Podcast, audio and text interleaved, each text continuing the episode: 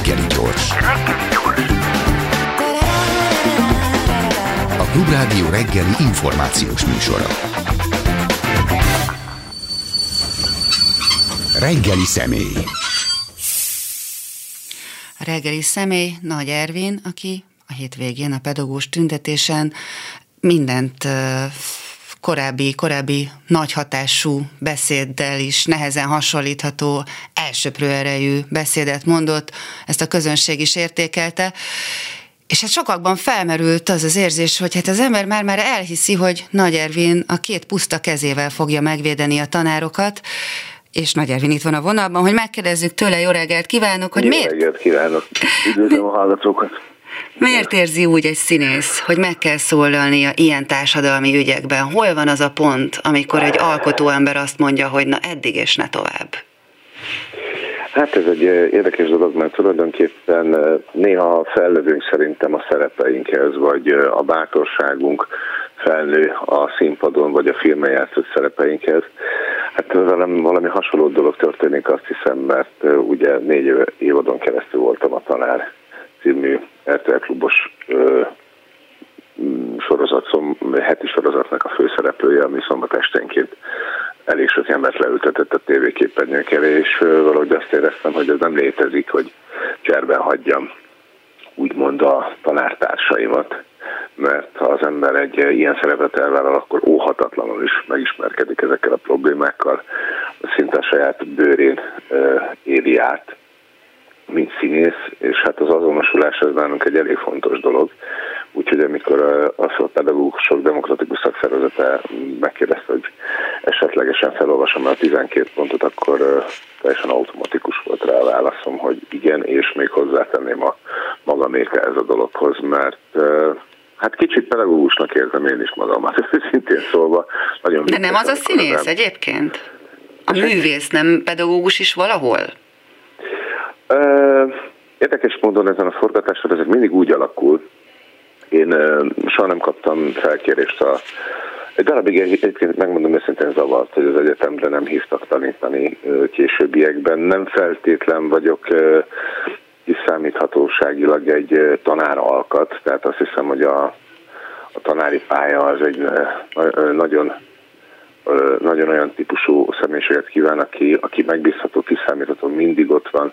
Tehát azért az egy, az egy nagyon fontos bázisa a időbeosztás, hogy mindig jelen tud lenni mondjuk a gyerekei életébe, de a forgatások kapcsán többször átéltem azt, hogy a fiatalabb generáció, aki ugye bár mint osztályon funkcionál, azért néha napján egy kis segítségre szorul, és hát úgy, mint jó tanár, tanár a tanárban egy kicsit a, az ő karrierüket, vagy szakmai tudásukat, egy picit ezt az utat úgy egyengedtem, vagy ezeket a szárnypróbálgatásokat próbáltam helyenként kordába tartani. Szóval, hogy egy picit átalakul ez általában nálunk bent a színházban, szerintem egészségesen szervezett társulatokban ez úgy működik, hogy, a, hogy úgy mondjam, az idősebb oroszlán fel, felleveli a fiatalabb oroszlánokat egy kicsit, és amikor eltévednek, vagy segítségre szorulnak, akkor ott állnak az idősebbek. Érdekes áthallás egyébként, nem tudom, ezt felhozták-e már neked. Hát egyrészt a beszédet hallgatva kérdés, hogy vajon csak bennem merült-e föl az, hogy hát itt tulajdonképpen, ha te akarnád, akkor mondhatnánk azt, hogy egy politikus született, hiszen tényleg elhitte, tehát ez, természetesen ez egy színészi alakítás eredménye is, de hogy elhitte neked az ember azt, hogy tényleg puszta két kezeddel megvéded a tanárokat, négy évadon át tanárt alakítottál, és hát van itt egy Zelenszky nevű volt színész, aki éveken keresztül egy tanárt játszott egy sorozatban, majd ebből a tanárból a Népszolgája című sorozat, szintén az RTL, ahol a te sorozatod is futott, Hát, hát ő belőle Igen, elnök lesz, majd a való világban, a való életben szintén elnök lett, hát hogy mi most éppen milyen helyzetben van ez az elnök, az egy más kérdés. Másnak is feltűnt. Milyen helyzetben biztos nem, de egyébként el tudod elképzelni, és egyetem feltűnte másnak is ez az érdekes áthallás. Hát engem sokszor szoktak az igazságérzetem által, tehát nem csak ebbe az ügybe álltam bele, hanem úgy alapvetően hallatom a hangomat, úgy kicsit társulatomon belül is, és hát a nagyvilágban is amióta talán a teljesítményemmel kiérdemeltem azt, hogy olyan sajtós újjon legyen, hogy fölkapják esetleg az emberek a fejüket, ha valamiben megszólalok valamilyen témában. Szakszervezeteknél is, már a szinkron szakszervezeteknél is egy kis a fajta forradalmat elindítottam. Természetesen van, van Eszter Klub főrendezője, a Kovács Dániel hát szoktam mindig mondani, hogy Er, er, er, Ervint elnöknek.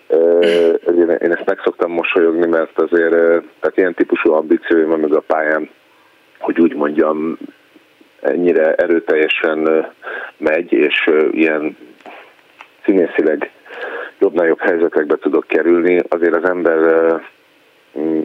elgondolkodik, hogy akarja-e, hogy az egész, ország, egész országot a nyakába vegye, vagy a szakmájának éljen, ez egy komoly dilemma. Van az a helyzet, kicsit, amiben beadnád a derekad? Ha hívására? Hát, jelenleg még nem látom. Jelenleg még nem látom. Az igazságérzetem az nagyon sokszor ágaskodik dolgok ellen, pláne a szakmámat bántják, uh-huh. rá is Free SFE.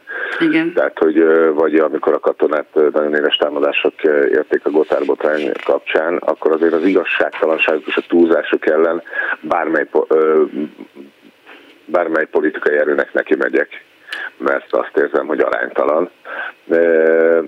Még nem látom magamban azt a potenciált, még átsegolt, tehát nem gondoltam, ha magamba otthon a hálószobában nézve a falat, azért nem szoktam arra gondolni, hogy na, majd két év múlva elindulok én is szépen, mint Zelenszky bácsi. Azért eh, ez még kicsit messze van. Szerintem egy picit a pályáján már az ember, hogyha úgy bulalmasnak tartja, vagy valami másra vágyik, vagy eh, vagy eh, már egy kicsit lefelé tendál a karrierje, akkor akkor szokott ez szerintem előfordulni. Na hát Zelenszkinél ez nem volt. Tessék? Zelenszky esetében ezt nem lehet mondani, ő Igen, a népszerűsége csúcsán. Játszott, tehát hogy az, Igen. az egy egészen speciális dolog, majd egyszer a világ filmtörténete meg fog róla emlékezni, szerintem elég gyorsan. Tehát, hogy ez egy, tehát ő, ő abban egy elnöket játszott, és elnöké vált. Tehát, hogy annyira alkalmasnak tűnt, hogy aztán, de én még eddig, eddig csak a tanárig jutottam. Úgyhogy azért tudtam felelősséget vállalni a Kossuth téren. Mennyire érzed magad magányos harcosnak? Mert hogyha jól emlék, akkor ugye az előbb, meg az előbb szóba is hoztad, hogy azért más ügyekben is álltál ki, és hát nekem rémlik olyan, hogy, hogy tulajdonképpen te egyedül. Nagyon aranyos, hogy ezt, ezt mondod, meg ezt kérdezed, mert egyébként egy tulajdonképpen számomra szívbe markoló kérdés. Talán még az én generációm se olyan, talán még mindig nem szocializálódott azon, hogy az ügyeinkért tűzbe kell menni, és nagyon erőteljesen artikulálni kell, ami, ami nem tetszik. Szóval ezt a gyakorlati demokráciát, amit meg kéne itt értelmiségiként valósítanunk, helyenként elég nagy kurázsival, abban én is azt érzem, hogy egy kicsit, szóval van, hogy Don Quixote-nek érzem magam. Tehát, hogy elő, többször szaladtam előre, és hátra néztem, és már a, akik noszogattak, meg mondták, hogy hajrá, hurrá, azok elfelejtettek csatlakozni, vagy uh-huh. mögém zárkózni. Ez egy nagyon érdekes, és hát erről önmagában tudnak beszélgetni veled egy fél órát, hogy ez miért alakul így. Szerintem tényleg az én generációm is, meg az alattam lévő, kicsit felettem lévők, meg pláne. Azért majd a nagy okosok, meg majd a politika, meg majd a hozzáértők, meg mi csak mi meg én nem szeretek politizálni, aztán amikor oda jön a politika, ránk rúgja az ajtót, elveszi a pénzünket, és még le is köp minket, akkor, akkor olyan bután tudunk állni. Mi adott esetben értelmiségiek, és akkor lehet írogatni leveleket, meg lehet aztán utána kifolyt tejbe sírni, de én azt hiszem, hogy eddig még valahogy nem jutottunk mi el ebben az országban, én próbálok egy ilyen első fecske lenni, vagy próbálok bátorságot önteni mások szívébe, hogy igenis, igenis hamarabb kell reagálni, és mielőtt még jön a vihar, már föl kell venni a kabátot, és úgy kell ott állni harcra készen, mert a politika az ebben az országban sokkal gátlástalanabb lett, mint amikor mi felnőttünk mondjuk a 90-es években és változni kell az időkkel, és változni kell szerintem kommunikáció technikailag mindenképpen, és több, több kurázsi mérségeltetik az értelmiség részéről beszélni, mi színészek azért elég, azért szerintem van valami olyan szakmai tudás a kezünkben, mint ami mondjuk nem feltétlenül egy írónak, vagy, vagy egy képzőművész, képzőművésznek van. Tehát ha lehet azt mondani, akkor mi lehetünk az értelmiség ökle, és szerintem ezt a szerepet nekünk erőteljesebben kell fölvállalni, mert minden háztartásba eljutunk, minden lakásban minket látnak, és ha mi mondunk valamit, akkor szerintem az nagyobb súlyjal van az emberek életében. Én azt is szeretném, hogyha nem csak én állnék itt ki általánosságban, és akkor mindig a nagy erőt le lehet vadászni, és akkor az összes trót meg jobboldali huszát azt nekem lehet ugrasztani, mert az se egy kellemes helyzet, de mennyit bír a te vállad? Ami nem öl, nem öl meg, az azért megerősít. Azért ez egy fontos kérdés, hogy mennyit bír egyetlen ember vállal, tehát hogyha nincsen melletted, mögötted a megfelelő támogatás és, és harcostárs, akkor mennyit bír egy ember vállal? Igen, ez egy, hát nem bír, nem bír végtelenségig mindent. Tehát, hogy én most például többször érzem azt, hogy nemet mondok valamire, mert azt akarom, hogy bújjanak elő szépen azok az emberek, akikről tudom, hogy egyébként van véleményük alapvetően az egész szakmának a 90%-ának erőteljes véleménye van arról, hogy, hogy mi történik ebbe az országból. Úgyhogy nyugodtan, nyugodt, tehát én nem is akarom elvenni, ez számomra most már kezd tudatos döntés lenni bizonyos szituációkban. Mondjuk veszek egy március 15-ét, hogy tessék előbújni másoknak is, és tessék mutatni az arcát, és jönni, vele, jönni a tűzbe, mert az nem járja, hogy mindig, mint egy ilyen mechanikus forradal, már majd a nagy ervén fölpattan oda. Úgyhogy nem bírok végtelenségig, nagyon sokat bírok. Nagyon sokat bírok. Mm, én ebbe a gerilla módszerbe hiszek, tehát az ember jó szerintem három-négy igazságot, vagy olyat, amit lehet, hogy tüzet csinál, és utána jön a következő, és ugye ez sokkal, sokkal kellemesebb, meg, hogy úgy mondjam, bírhatóbb a olyan 60 hete végezzük ugyanazt a munkát. Mm, azért nekem vannak barátaim a bajban, olyan érdekes, hogy a civil életben is én a Molnár Áronnal például nagyon jóba vagyok, tehát mi barátok vagyunk tulajdonképpen 12 éve és ő még csak kis színész volt, amikor már ugyanúgy szimpatizáltunk egymással, és például róla jó tudni, hogy ilyen, ilyen elszántság van benne, és ilyen tűzlobog, és tulajdonképpen minden igazságtalanság mellé odaáll. Úgyhogy mi tartja vissza szerinted azokat a kollégákat, szakmabelieket, akik egyébként mondjuk az öltözőben vagy a büfében a messze menőkig egyetértenek, akár veled, akár az Áronnal, és aztán valahogy mégsem lesz ebből megszólalás egészen addig, amíg, ahogy mondtad, nem rúgja rájuk a politika az ajtót, konkrétan az ő színházukra, konkrétan az ő igazgatói pozíciójukra, konkrétan az ő társulatukra. Tehát amíg nem történik egy ilyen közvetlenül nekem rossz szituáció, addig a többség hallgat. Ez vajon miért van? Tehát nem látja az értelmiség azt, hogy ma ő, holnap én? Tehát ez olyan kézenfekvőnek tűnik egyébként. Kicsit, mm, igen, ebben van valami naivitás és butaság. Tehát, hogy uh-huh. azért én is meglepődtem ezen, hogy amíg a mi házunkat nem sújtja a hurikán, addig nincs baj, és hát Siring Árpád erről egyébként kb. olyan tíz évvel ezelőtt már értekezett, hogy azt ugye nem gondoljátok majd, hogy hozzátok nem ér el. És ezért, Tehát akkor, amikor még csak a kicsi független igen. színházak voltak a célkeresztben, csak hogy igen, tisztázzuk igen, ki, igen, hogy igen, arról és beszélünk. Akkor a közszínházak kicsit azt gondolták, hogy áh, hát mi olyan nagyok vagyunk, és majd hát, majd biztos, ne, biztos a valami fajta féle titkos politikai belső megbékélés jegyébe, hogy hát ez idáig már csak nem fajulnak a dolgok, bármeddig fajulnak a dolgok. Szerintem az ebbe az öt évben abszolút meg lehetett, meg lehetett, fel lehetett fogni, hogy bármeddig tudnak fajulni. Tehát, hát ennek a Free nem számít. Ennek az SFE instandólása, alapítványba szervezése egy elég eklatáns pillanata volt. No, az egy nagyon eklatáns pillanata volt, de hát amit uh, megpróbáltak eljátszani akkor, amikor, uh, hogy a, tehát, hogy a fővárosi színházak közül ugyanének uh, tulajdonképpen százszerzelékig fővárosi fenntartásba kellett maradnia. Vagy hát a Karácsony Gergelyek magukhoz vették, mert egyébként ők akarták megmondani, hogy ki legyen az igazgató. Uh-huh. Mintha fú, de sok közük lenne hozzá, szakmai értelemben természetesen. Több jel volt De mondom, szerintem ez a, a szakma szerintem áltatta magát, ez önáltatás volt önáltatás volt erőteljesen. Az ember visszatérve az alapkérdésre vagy gondolatra, a színészek szerintem, meg úgy alapvetően a művészek szeretik, ha szeretik őket. Uh-huh. Tehát, hogy ez azért sokszor nem szeretést szül ez a fajta féle kiállás, vagy ellenszegülés, vagy kritikai érzék, amit a színházban százszerzelékig elfogadunk egymástól, meg a darabjaink által, hogy ilyen kritikusan szemléljük a világot, de mégis valahogy a civil szférában, hát azért, az azért egy sokkal jobb pozíció lelkileg, hogy, hogy szeretve vagyok. Uh-huh. És mindenki úgy gondol rá, mint egy ilyen szerethető művészre, akit mindenki szeret.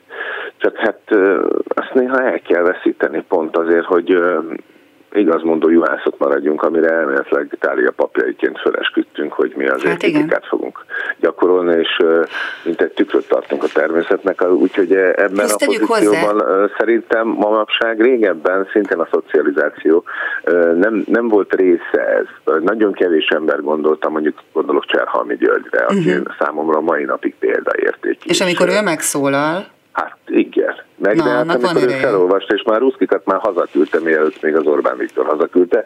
Szóval, hogy van, vannak, volt meg voltak világéletben olyan valahogy a tűzőrzői, akik nem tudom, én ilyen, ilyen személyiség vagyok, én jól érzem magam attól, hogy harcba szállok az igazságért. Lehet, hogy mi több mesekönyvet olvastunk. De nem mélyebb az a szeretet jobban egyébként? El, jobban elhittük, hogy tényleg a királyfi az rendes, a királyfi lovag, és a királyfi az megvédi a gyengéket, és az igazságért háború veled.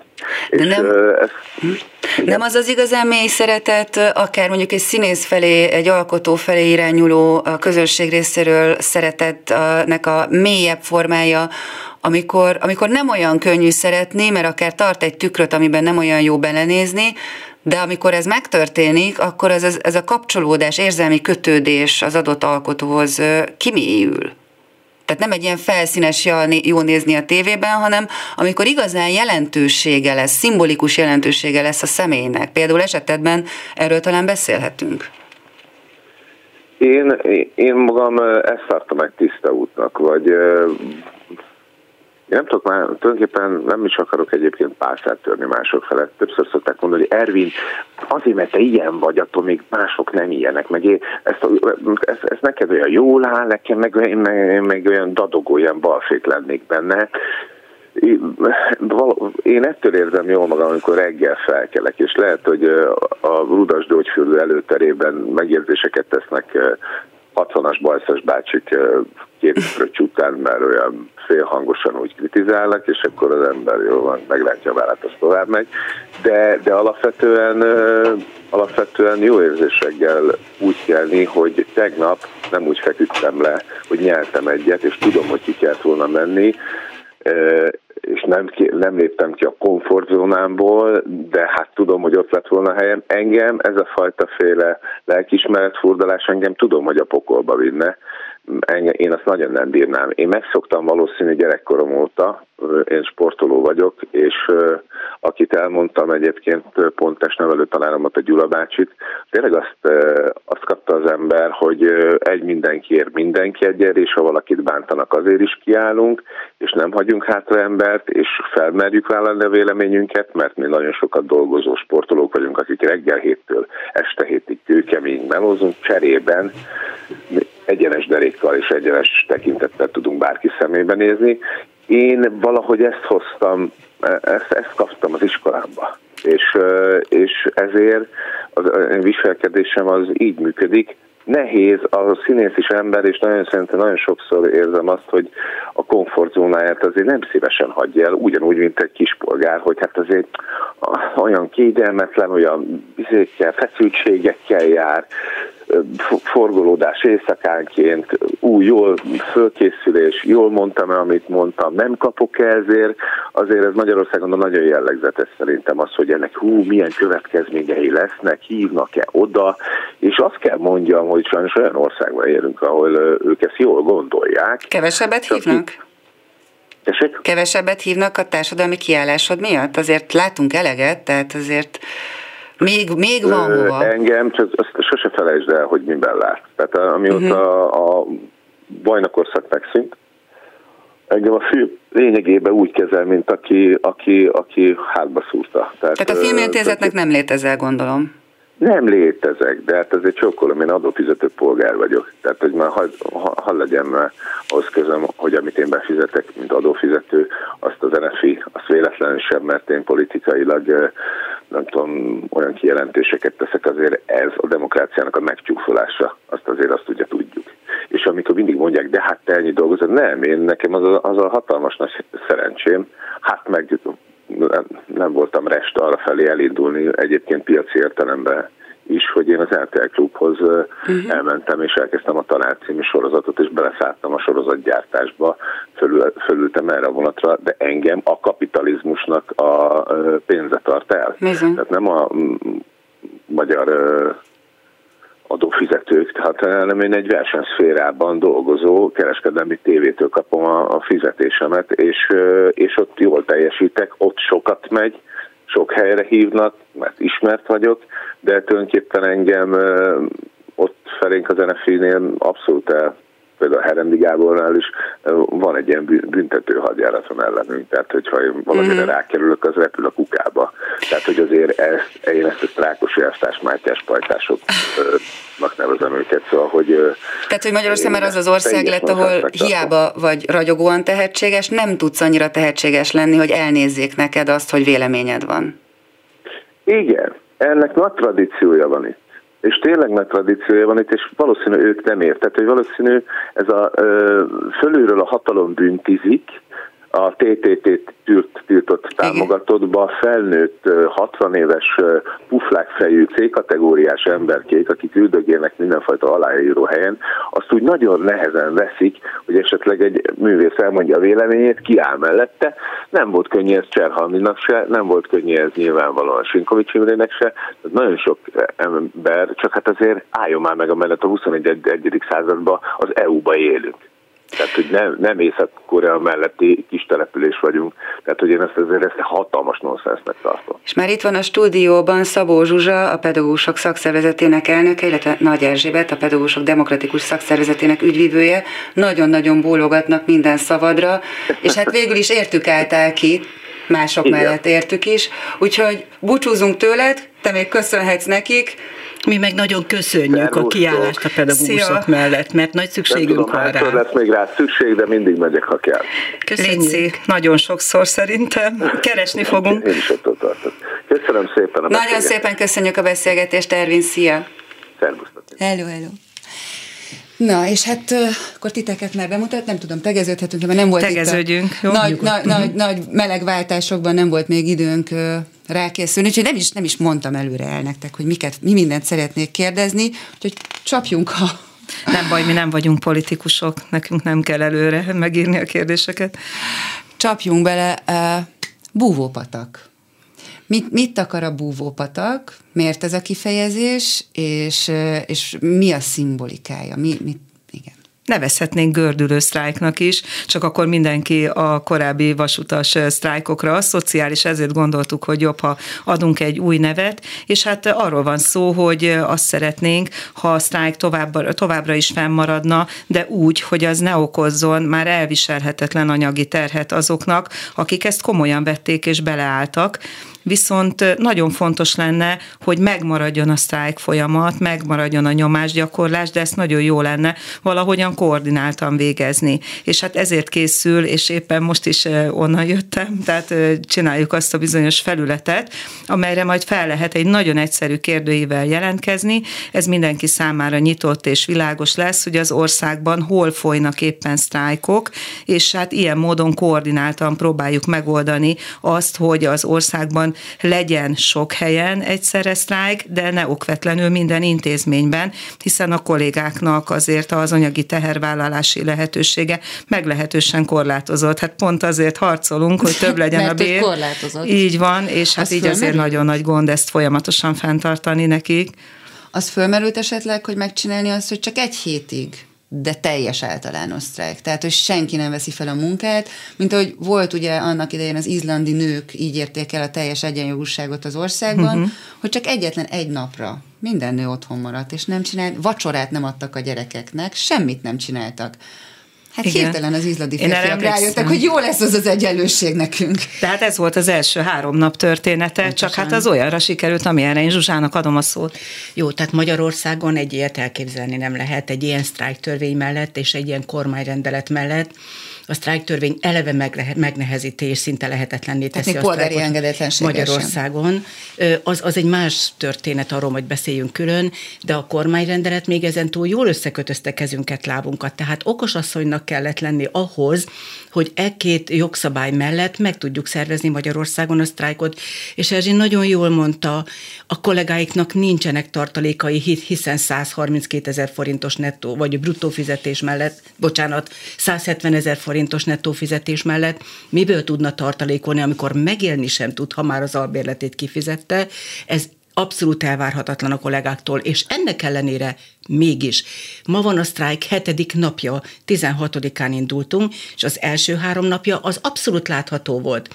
De mert ilyen nagyon okosnak kellett lenni, és a jogszabályban kiskaput találva lehetett csak lavírozni azért, hogy megvalósítsuk a sztrájkot, ami, ami csak az első három napon volt látható a szülők és a társadalom számára, mert akkor nem vettük fel a munkát. Utána viszont be kellett pótolni annak az 50%-át a következő héten, és úgy jött össze, hogy ugyan sztrájkoltak a tanárok, tanárok, de mégis a a még elégséges szolgáltatásnak eleget tettek. De ahogy most jöttem a stúdióba, hát újongott a szívem. Óvodák, iskolák mellett jöttem el, ahol a kerítésekre ki van rakva, hogy a sztrájk alapjog, és az óvodákban a kis szélforgó, az iskolákban a más egyéb jelképek fel vannak tűzve a kerítésre, és ez annyira, de annyira jó, hogy megtalálják a kollégáink azt a módot, nagyon kreatívan, ahogy a országvilágnak tudtára tudják adni, hogy ezzel az ügyel azonosulnak, hát nem is lehet nem azonosulni, nem csak a pedagógusok és, és az oktatásban dolgozók. Még, még egy fél pillanat, hanem az egész társadalomnak kell azonosulni, mert ma nincs család Magyarországon, ahol ne lenne közoktatásban érintett gyerek valahol a nagy családban. Mit szóltunk? Hát a rendszerváltás óta ekkora társadalmi összefogás egy ügy mellett még soha nem volt, és a diákok bátorsága, hát az, az példaértékű lehet még a felnőtteknek 5000 is. 5000 gyerek, vagy gyerek, fiatal a Kossuth téren, Bizony, és amennyire én néztem, voltam. nem nagyon láttam felnőtt arcokat. Tehát 15-18-ig tartott nagyjából a korfa, és és ezek rendkívül tudatos hát gyerekek. voltunk akiket... egy páran meghatottan pedagógusok. A szélén, ahol nem látszott Igen, a felnőtt Illetve hát én a közepén, mert télőztünk, de fantasztikus volt. Tényleg egészen elképesztő, és ahogy beáramlottak a térre, hát döbbenetes volt, és azóta egyébként ők ezt nem hagyták abba. Tehát azóta is voltak akciók, ugye volt egy iskolai esemény is, ahol Áder János megjelent, és oda is Ó, szerveztek igen. egy akciót, illetve tegnap is megjelentek az emmi előtt, és gyönyörűen összekre krétázták ott a járdát, és zenéltek, és üzentek fel az emeletre, ahova mi megint nem tudtunk ugye bemenni, pedig hát adtunk időpontot, időpontjavaslatot, sőt, amikor kaptunk elutasító választ, persze továbbra is nyitottak a tárgyalásra, csak majd választások után tényleg egészen elképesztő törvénysértő választ kaptunk. Szóval amikor... Miért törvénysértő, az bontsuk ki csak, hogy Nagyon egyszerű. Hát a sztrájk törvény sztrájk alatt is előírja a feleknek az egyeztetést. Uh-huh. Hát most már nem is emlékszem, hogy mikor voltunk utoljára, és erre kapunk egy olyan választ, hogy na majd a választások után. Mondom, De közben már, bocsánat, március másodikán. Március másodikán, hogy tudjuk, szépen. hogy azóta igen, csak igen, sok nap hát nem döbbenetes? És közben szégyeljétek magatokat, mert ez egy politikai akció, amit a választások előtt kiviteleztek. Amit én nem értek, tehát hogy mi ez az érvelés akár az emmi részéről, mert ha azt nézem, csak amióta én a klubrádióban a pedagógusok szakszervezete és a pedagógusok demokratikus szakszervezetének különböző képviselőivel beszélgetek, ez mondjuk itt tavaly nyár óta minden hát, hétre kb. Igen, október 15-én alakítottunk sztrájkbizottságot, arra a dátumra még jól emlékszem. Szóval azt nem lehet mondani, hogy ti nem akartátok ezt Na, de előtte megoldani. 2018-tól ebben a témában már Pontosan. asztal mellett tárgyaltunk elég sűrűn, sőt kormány előtt volt az a fajta közös nevezőre hozott, már majdnem, majdnem megállapodás, mert szóban volt rá elköteleződés, csak kormányzati bólintás nem volt. Szóval aki minket politikai térbe azért az, vagy tol, politikai térbe tol, az nagyon gondolja meg, hogy mit beszél, mert abszolút nem releváns. Az az igazság, hogy nincsenek érveik, nincsenek ellenérveik, amit mi képviselünk, és amióta képviseljük. Erzsike mondta, hogy október 15-től vagyunk közös sztrájkbizottságban. Hány hónap telt, ezt számoljuk ki, kezünk, lábunk majdnem hat. Ebből következik, hogy azért lett volna idő arra, ha van politikai akarat. Na, ez hiányzik. De még ha térjek vissza a diákokra, mert muszáj Igen. szólnom róla, hogy Tényleg. tegnap Békés Csabán volt egy megmozdulás, diákok álltak ki a pedagógusok mellett, azokért az ügyekért, ami, ami nekünk borzasztóan fontos, és ami ugye rájuk is hat, mert ez az egész történet arról szól, hogy lassan nincs pedagógus, és a diákokat, akik most ülnek benne az iskolapadban, nem szakos tanárok tanítják, ami miatt az ő felvételéjük, a továbbtanulások, meg a további életük veszélybe kerül. Szóval Békés Csabán határozottan megtiltották, és megfenyegették a diákokat, hogy nem vehetnek részt ezen. Mivel tudnak egy diákot megfenyegetni? Hát nyilván csak azzal az általánossággal, a riogatással, hogy, hogy ne, nem, mehet, nem mehetnek, nem Érdekli részt. ez a mai diákokat? Nem, hogy most kapnak nem, egy fegyelmet? Nem, nem. Ennek ellenére kint voltak, olyan nagyon-nagyon karakának voltak, kiálltak a tanáraik mellett, ilyen fenyegetettség mellett, ami egyébként jellemző volt a sztrájkunk ideje alatt, a pedagógusok és oktatás valamennyi dolgozójára vonatkozóan végig. Na és ez a borzalmas. És azt halljuk, hogy, bocsánat, azt halljuk, hogy folytatódik majd Gyulán. Legalábbis én beszéltem néhány békés csabai diákkal, és mondták, hogy hát akkor majd Gyulára is menjünk át. Könnyű lesz, mert az a kolléganőm, aki békés Csabán részt vett a PDS részéről, ő pont Gyulai, úgyhogy ez menni fog. És hát egyébként nem szabad elfeledkeznünk az egyetemi hallgatókról sem, mert akkor, amikor volt a döbbenetes középiskolás tüntetés, aznap délután volt egy fantasztikus tüntetés egyébként az Akadémia utcán utcában, hogyha valaki lemaradt róla a PDS felületein, pontosabban a Facebook oldalán meg tudja nézni az ott felvetélőt, az is egészen elképesztő volt, ahol tanárszakos hallgatók beszéltek arról, hogy mennyire szeretnék ezt a pályát űzni, és mennyire lehetetlen ez számukra anyagi okokból. Na de ne felejtkezzünk el a szülőkről. Hát Pont nélkülük ez nem lehetett volna megvalósítani, hiszen a kicsikre vigyázni kell otthon, és az a szerveződés, ahogy megszervezték a gyerekek felügyeletét, és kiálltak ők is a, a, amellett az ügy mellett, de ha, ha visszakanyarodunk... Voltak ilyen házi napközik? Persze. Egy szülő ás, igen, igen, szerdán én vigyázok öt, öt gyerekre, csütörtökön te vigyázol ötre? De ezen túlmenően is megszervezték magukat a civilek, Óriási. úgyhogy ez, ez nagyon profi volt. Ez uh, tulajdonképpen uh, szinte biztosította számunkra azt az első három napban, hogy úgy tudjunk sztrájkolni, hogy minél kevesebb gyerekfelügyeletet kelljen biztosítani, hiszen az, az nehezítette volna az ügyet. De még egy nagyon fontos, ha egy kicsit visszábugrunk, és január 31-ig visszaugrunk a figyelmeztető sztrájkunkra, ott pontosan tudok olyan nagymamát, szülőt, aki vigyázott a gyerekre, és tíz órára vitte be. Ugye ott jobban mérhető volt a, a szülők hozzáállása. És azt mondták a szülők, akik ott azt látták, hogy tíz órakor így özönlik be a kicsik serege a szülők kíséretével, hogy ez olyan felemelő volt, és annyira jó volt az érzés, hogy ők ennek részesei lehettek, és emellé a nagyon-nagyon pozitív ügy mellé a kiállásokat meg tudták jeleníteni, és nem csak ők, hanem a sztrájkoló kollégákról is ezt tudom mondani. Fenyegetve voltak, volt, aki egy nap, vagy a sztrájk alatt tízszer volt az igazgatói irodában Mit azért, mert hogy ő sztrájkol, és hogy mer ilyet csinálni. Az én iskolámban ugyan nem lesz sztrájk, és volt. És Mit nem, lehet hogy elvenni? Tehát akkor a tanárhiány, 13 ezer pedagógus hiányzik jelenleg a pályáról, ha jól tudom. Igen? nem engedheti meg magának senki azt a luxust, hogy akár csak egyet is kirúgjon. Így van. És ennek vannak nagyon-nagyon súlyos negatív eredményei, tehát például a nem egy és nem két olyan esetről tudok én is, amikor akár gyereket zaklató, molesztáló tanárt azért kapott valószínűleg újraállást, mert egyszerűen annyira nincs tanár, hogy mehet tovább, csinálhatja tovább. Tehát az, hogy hogy nyilván mindenkinek az lenne az érdeke, hogy itt egy nagyon komoly minőségi szűrés lehessen, hiszen a gyerekeink jövője kerül a Abszolút. pedagógusok kezébe.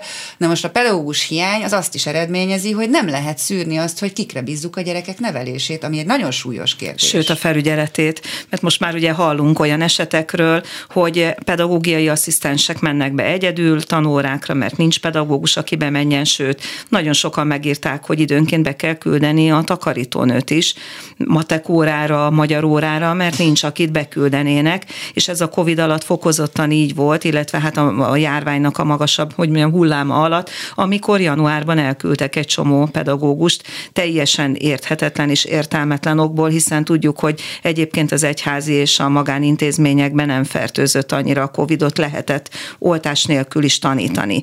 De még egy pillanatra visszakanyarodnék a, a szülői odafigyelésre, ami egészen fantasztikus volt. A szülőket ugyanis országszerte félretájékoztatták, ugye az igazgatóknak ki kellett adniuk azt az üzenetet, levelet, e-mailt, krétán keresztül mindenféle üzeneteket, hogy küldjék be a gyermekeiket, mert itt ugyanúgy folyik a tanítás tovább, mintha mi sem történne, még olyan intézményekben is, ahol rengetegen beleálltak a sztrájkba.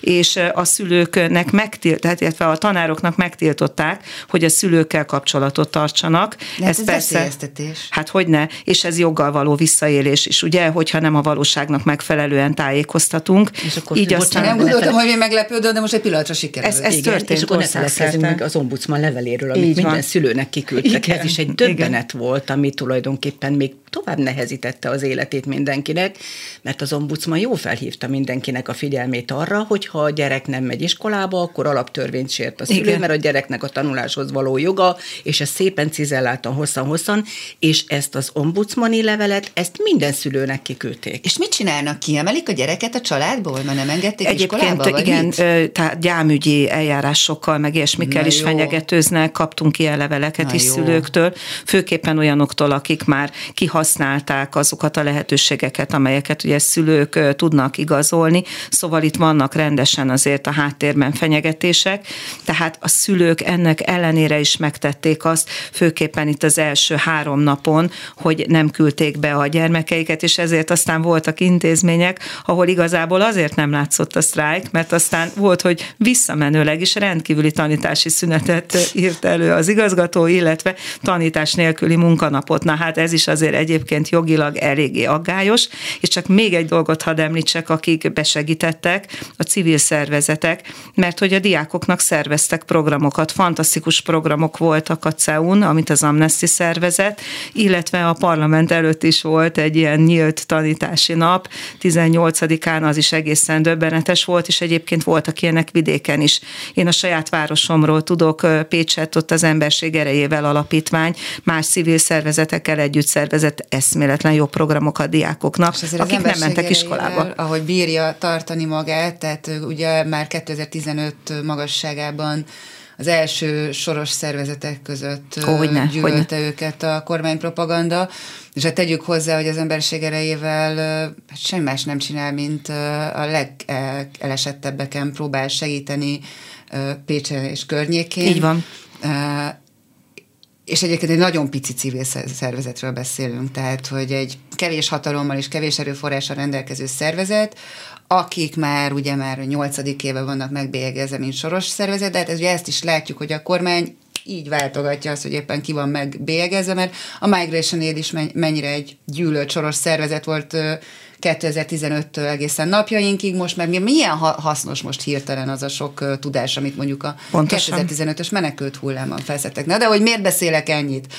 Hogy ezek a fajta civil összefonódások, ahogy, ez, ahogy megtalálják egymást a civilek, a szakszervezetek, a szülők, a tanárok, a gyerekek, ez azért egy nagyon, ha én, én lennék egy elnyomó hatalom, akkor én nagyon meg lennék ijedve.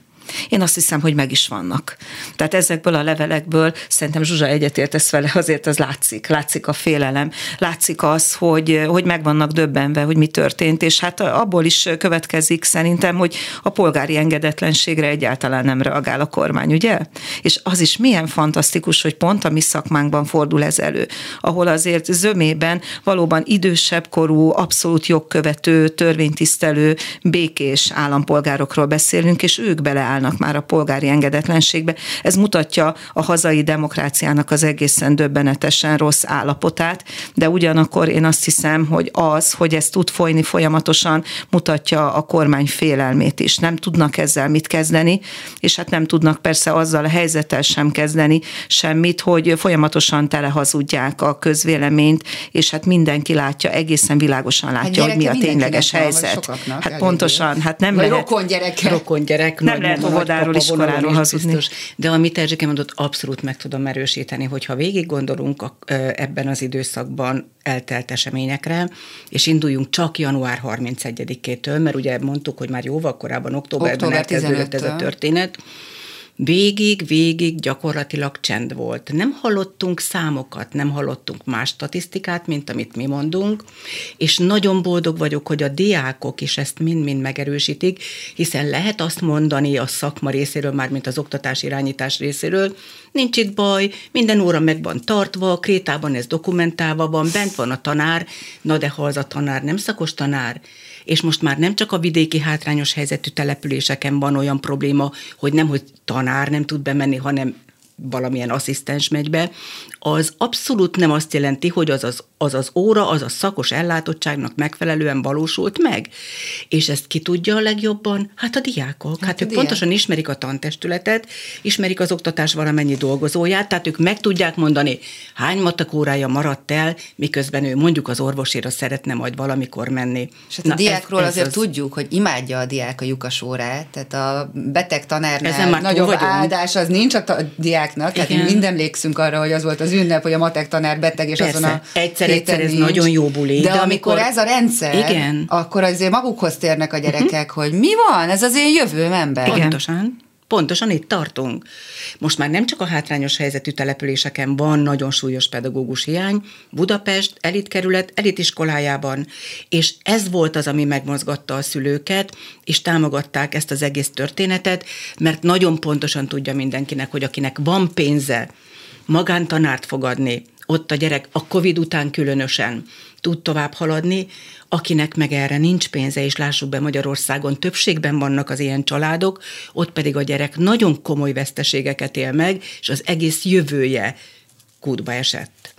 Ehhez képest ugye azt hiszem Kásler miniszter úrnak sikerült azt mondani, hogy a tanárok 87%-a nem sztrájkol, itt ez egy politikailag aktív kisebbség, akik politikai ügyet csinálnak ebből az ügyből.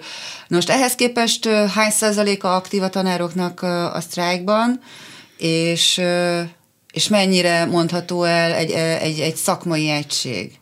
Ez, ez azért egy fontos kérdés. Ezt mondjuk ki hangosan, hogy nem 87% van sztrájk ellenes tudatállapotban. De azért. egyébként az igaz, hogy politikailag aktív, aki beleáll ebbe, oktatás politikailag hát, aktív. Oktatás. és az, az ez nem pártpolitikai kérdés, nem... tehát ez pártpolitikán fölülálló kérdés. Pontosan. Miért nem akarja megoldani a kormány? Most már fél, fél nem hogy fél éve, ilyen a mindenkori kormányoknak is visszatérő bűne az, hogy a pedagógusok helyzetét nem oldották meg. Tehát ez nem egy Fidesz bűn, hanem ez egy ősbűn a rendszerváltás rendszerváltás óta fennálló ősbűn, de miért nem akarja most a Fidesz ezt megoldani? Hát az orvosok bérét nagyjából rendezték, jó, hát a kórházi szakdolgozókét nem, de miért nem akarja megoldani a De azért kormány? beszélni kellene szerintem a nem pedagógusokról is, mert Bizony. ott még nagyobb ősbűn van, hiszen 2008 óta változatlan a közalkalmazotti bértábla.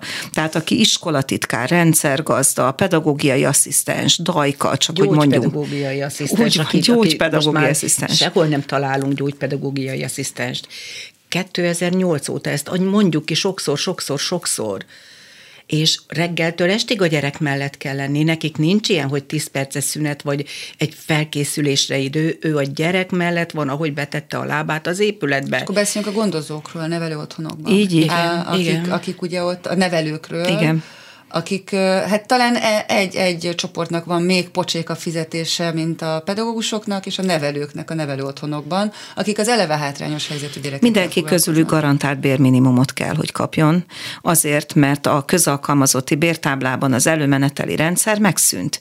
Olyan alacsonyak most már abban a bérek, pont emiatt, hogy 2008 óta egy helyben áll, hogy egyszerűen felülírja a garantált bérminimum a 260 ezer forintjával.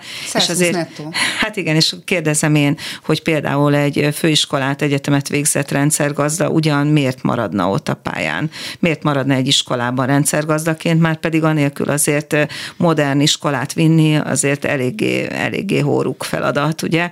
És miért maradnának egyáltalán a pályán azok az elkötelezett dajkák, akikre nagyon nagy szükség van óvodai csoportokban, hiszen nagyon sokszor csak ők vannak egyedül, ugye, a gyerekekkel, és végzik egyébként az óvoda pedagógusi feladatokat, A pedagógiai asszisztensek, ahogy Zsuzsa mondta, kvalifikált gyógypedagógiai asszisztensek, óriási szükség van rájuk, ugyan miért maradnának a pályán.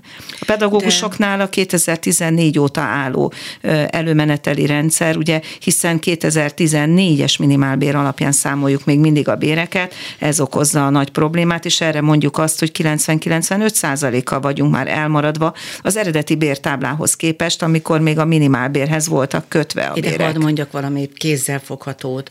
A PS honlapján, a pedagógusok.hu honlapon van egy bérnyomásmérőnek nevezett felület, ahová mindenki betöltheti a saját besorolására vonatkozó mindenféle adatot, és abból napra készen láthatja, hol, hol tartunk most a 14-es elszakítás, a bérek számításának az elszakításának időszakától.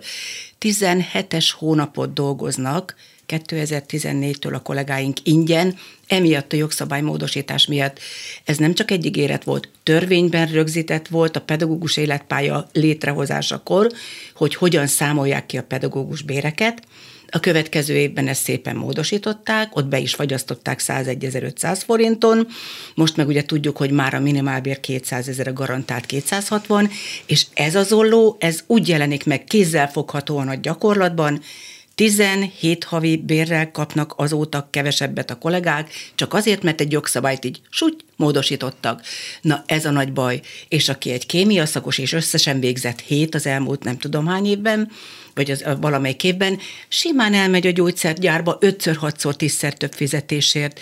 Nagyon óriási hivatástudat és felelősségtudat kell ahhoz, hogy beáldozzam a családomat egy közügyér, a mások gyereke jövőjének érdekéért. Vagy nem vállalok sajátot a másokért. Igen, Igen, és akkor itt van az, hogy egyszer csak a lelkiismeret fordalás már, már, már, már nem számít, mert meg kell élni. Sírva hívott egy pályakezdő kolléganő, tessék mondani, most már mindig ez lesz. Kifizetem az albérletet, és azt is meg kell gondolni, hány a Párizsit veszek a hónapban? Hát ez egy diplomás lét. Mikor volt moziban, színházban, vett könyvet, mert értéket közvetít a gyereknek. Hát mit tud közvetíteni, ha nem jut hozzá? Ez sajnos végszónak, mert hogy véget értem a reggeli gyors, de ez egy nagyon erős végszó volt. Szerintem ne felejtsük el, egészen addig ne felejtsük el ezt a végszót, amíg ez a helyzet tisztességgel és becsülettel nem orvoslódik. Én nem értem, hogy miért kell ezért április háromig várni, hogy egy tisztességes választ kapjanak azok az emberek, akik a magyar gyerekek és így az ország jövőjéért talán első kézből felelnek, vagy tehetnek. Még egyetlen mondat. Egyetlen egy mondatot engedj meg, légy szíves. Ráadásul úgy, hogy az Európai Unió kivételt tett Magyarországgal, és pedagógusok bér, pedagógus bérek finanszírozására támogatást ad az országnak. És még így sem nagyon kellene tudni, hogy mi van e mögött. Mert a hangunk odáig is eljutott, illetve úgy mondhatnám, hogy odáig eljutott.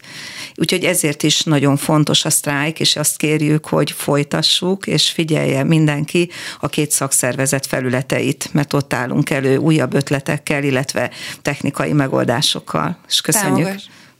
Támogassuk a tanárokat, hiszen tényleg nem lehet hangsúlyozni, hogy az ő kezükben van a mi jövőnk is. Szabó Zsuzsa, a pedagógusok szakszervezetének elnöke, és Nagy Erzsébet, a pedagógusok demokratikus szakszervezetének ügyvivője volt a ma reggeli szemében a vendégünk. Hallgatóinknak köszönjük szépen a figyelmet, eddig tartott a mai adás, melynek készítésében részletek Dobos Krisztina, Bíró Kistóf, Petes Vivien, a szerkesztő Selmeci János, és a két műsorvezető Bencsik Gyula és Mérővera. További szép napot Önöknek! A most hallott műsort is megtalálja a honlapon. www.clubradio.hu a szó elvész, de a hang megmarad.